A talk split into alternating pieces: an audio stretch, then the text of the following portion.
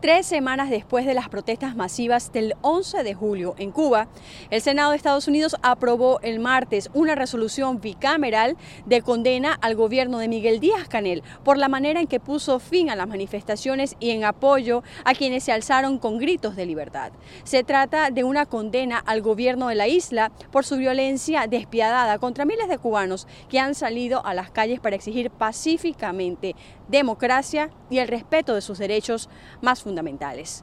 La resolución fue presentada por el senador de origen cubano Bob Menéndez, demócrata por Nueva Jersey, quien recibió el apoyo unánime del Senado.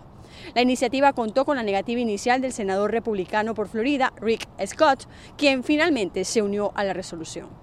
En otras informaciones, aumentan las empresas en Estados Unidos que exigen vacunarse a sus empleados.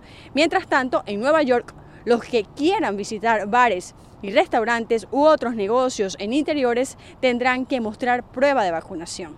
Con el aumento de los nuevos casos, numerosas empresas han ordenado a sus trabajadores que se vacunen, incluida la empresa de motores de búsqueda Google, la empresa de redes sociales Facebook, la empresa de suministro de películas Netflix, el minorista gigante Walmart y a otras tiendas por departamentos.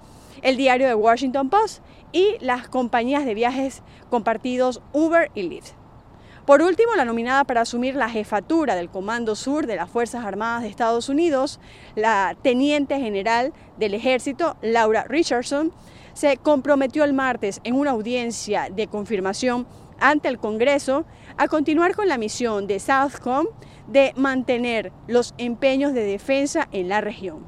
Richardson que además ha sido nominada por la administración Biden para ascender al rango de general, en la actualidad funge como jefa del Comando Norte y en caso de ser confirmada por el Senado, sustituiría al almirante de la Armada Craig Fowler. Desde Washington, Sofía Pisani, Voz de América.